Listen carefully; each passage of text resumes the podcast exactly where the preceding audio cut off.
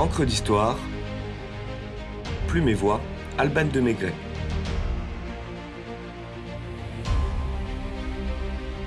Levé de rideau sur l'opéra.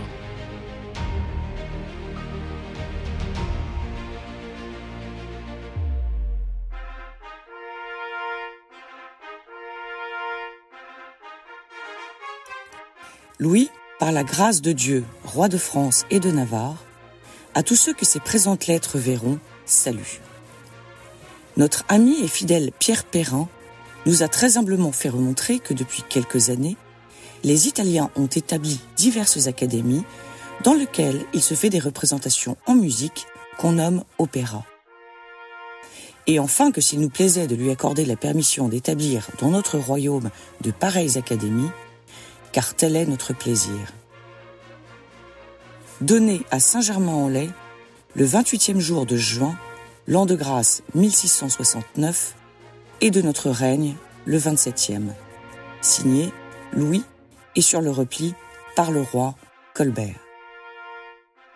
Avec cette lettre patente, Louis XIV ouvre officiellement la voie à l'opéra français et en confie la prérogative au poète Pierre Perrin, un Français un choix fidèle à la volonté du roi Soleil de rayonner dans le monde avec des artistes de son pays et pas d'Italiens comme ses prédécesseurs. Intermède.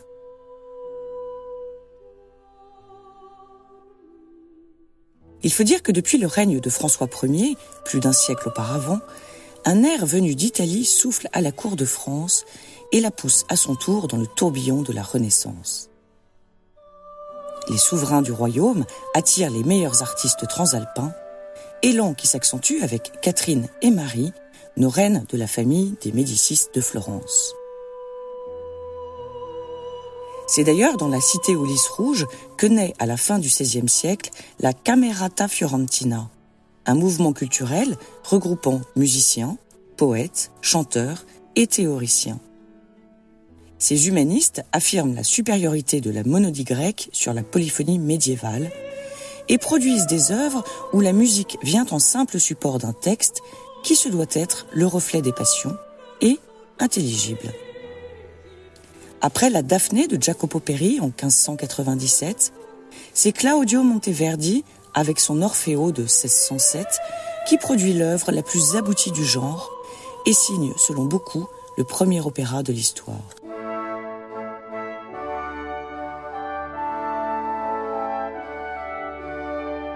Le déplacement progressif des scènes du chœur au parvis des églises entre les 11e et 13e siècles favorise la rupture entre le profane et le sacré dans l'espace théâtral. Une fois cette séparation acquise, et dans la mouvance du retour de l'Antiquité, les Italiens vont s'attacher à adapter ou à créer des lieux spécifiques pour les représentations scéniques. Si Bernardo de Vizzi da Bibbiena aménage scène et décor dans le palais ducal d'Urbino pour la représentation de sa Calendria en 1513, Andrea Palladio dessine juste avant de mourir la première salle à l'italienne à Vicence, sans en voir l'achèvement malheureusement en 1585. Le Teatro Olimpico s'inscrit tout à fait dans la logique des réflexions en vogue, mêlant des éléments du théâtre antique aux valeurs modernes, et crée le prototype des futurs théâtres des lieux entièrement fermés qui accueillent les spectateurs sur plusieurs étages, tournés en U vers la scène, et les décors qui changent plusieurs fois au cours de la représentation. Un pur chef-d'œuvre. Le théâtre Farnèse à Parme, fondé en 1619, s'en inspire tout autant que le théâtre San Cassiano, inauguré en 1637 à Venise. Ce dernier a la particularité d'être le premier théâtre public payant, proposant l'opéra à un public plus large et amorçant pour la Sérénissime sa très proche renommée de capitale mondiale de l'opéra. Fin de l'intermède.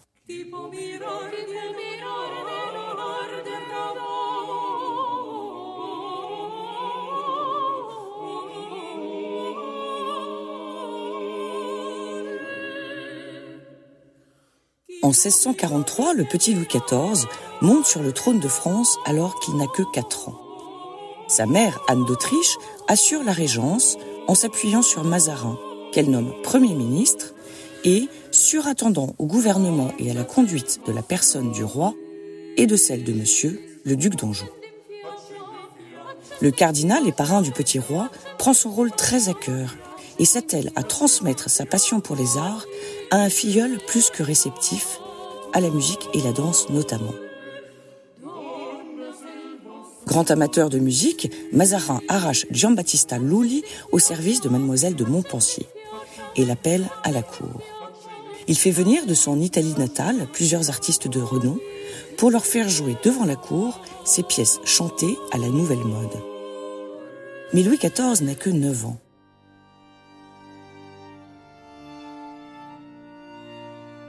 Mazarin, dont le désir est d'éblouir, met alors toute son énergie dans une pièce d'opéra qu'il commande à Francesco Cavalli pour le mariage de Louis et Marie-Thérèse d'Autriche en 1660. Malheureusement, la salle des machines n'est pas prête à temps. Cet immense théâtre d'une aile du palais des Tuileries, commandé à Gaspare Vigarini, grand architecte baroque. Ercole Amante n'est donc joué qu'en février 1662, un an après la mort de son mécène, qui ne put voir que la magie opéra. À la mort de Mazarin en 1661, Jean-Baptiste Lully, qui s'est fait naturaliser français, est nommé surintendant de la musique royale. Il met au goût du jour, outre les ballets de cour, des tragédies lyriques écrites par Philippe Quinault et des comédies-ballets signées Molière.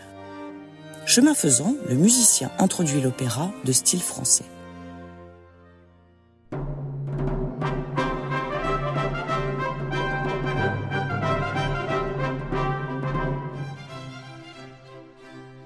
Sous sa tutelle et dans l'ère de la création des académies, Louis XIV accorde donc au poète Pierre Perrin la faveur de diriger l'Académie de musique afin de promouvoir l'opéra en langue française. C'est au jeu de paume de la bouteille, loué pour 5 ans, que le spectacle d'inauguration de l'Académie d'opéra a lieu en mars 1671. Paumonnet, composé par Robert Cambert sur un livret de l'abbé Pierre Perrin, est donc le premier opéra en musique et en vers français officiel. Les Parisiens applaudissent plusieurs mois durant ce spectacle, ce qui donne bien des regrets à Lully. Cependant, Perrin étant un piètre gestionnaire, on l'envoie en prison et le musicien du roi rachète le privilège avec l'agrément de Louis XIV et de Colbert. Il obtient l'autorisation de faire jouer des pièces de musique dans d'autres langues, clause inutile puisque Lully se contente de faire jouer ses propres œuvres dans la langue de Molière, bien que les deux hommes soient désormais en froid.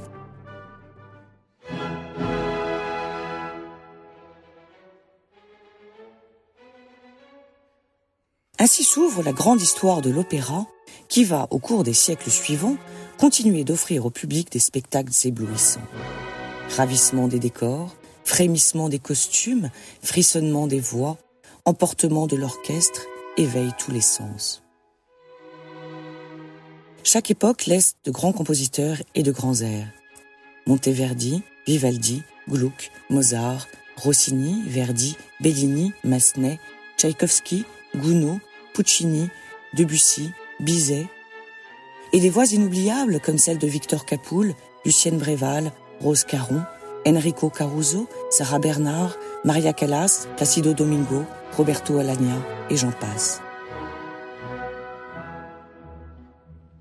Néanmoins, ce plaisir des yeux et de l'ouïe est réservé aux nantis, comme l'affirmait Molière.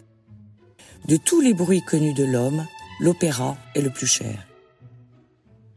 Honoré de Balzac, dans Splendeur et misère des courtisanes, roman où l'opéra tient une place de choix, affirme que le corps de ballet de l'opéra est l'élite des plaisirs parisiens. Et cela n'a d'ailleurs guère changé. À l'heure de la soi-disant culture pour tous, une soirée à l'Opéra Garnier ou au Margrave, à la Scala ou au Bolshoi, à la Fenice de Venise ou à Sydney, n'est pas accessible à toutes les bourses. Peinte par Edgar Degas, sculptée par Jean-Baptiste Carpeau, racontée par Gaston Leroux, la danseuse de Stendhal ne se contente pas de divertir, non. Elle tient aussi une place de choix dans la vie sociale. Au XIXe siècle, on va désormais à l'opéra moins pour écouter l'œuvre, traduction littérale du mot italien opéra, que pour être vu et observer le tout Paris qui s'expose dans les loges, les corbeilles ou l'orchestre. Telle une mise en abîme, le spectacle est davantage dans le public que sur scène. On jauge et on juge. Là, une réputation se fait ou se. C'est un parcours initiatique pour les novices émerveillés quand les habitués sont blasés. Un passeport pour pénétrer dans la vie mondaine parisienne. La belle, débarquée de sa campagne, réalise à quel point sa tenue est provinciale. Tandis que le jeune loup qui l'accompagne mesure combien il va être difficile de rivaliser avec les Gandins, leur superbe et leur maîtrise parfaite des codes. Scène merveilleusement contée par Honoré de Balzac dans L'illusion perdue, avec Madame de Bargeton et Lucien Chardon de Rubempré. Et pourquoi ne pas s'offrir une danseuse? Entretenir un petit rat de l'opéra Théophile Gautier décrit ainsi dans Le rat ces filles du peuple exploitées, c'est, je cite, Pauvres petites filles, frêles créatures offertes en sacrifice au minotaure parisien. Ce monstre bien autrement plus redoutable que le minotaure antique, et qui dévore chaque année les vierges par centaines, sans que jamais aucun thésée vienne à leur secours. Source d'inspiration inépuisable de la littérature du XIXe siècle, l'opéra est la voie de l'universalité, le décor des enjeux mondains, la scène de la comédie humaine. Così van tutte.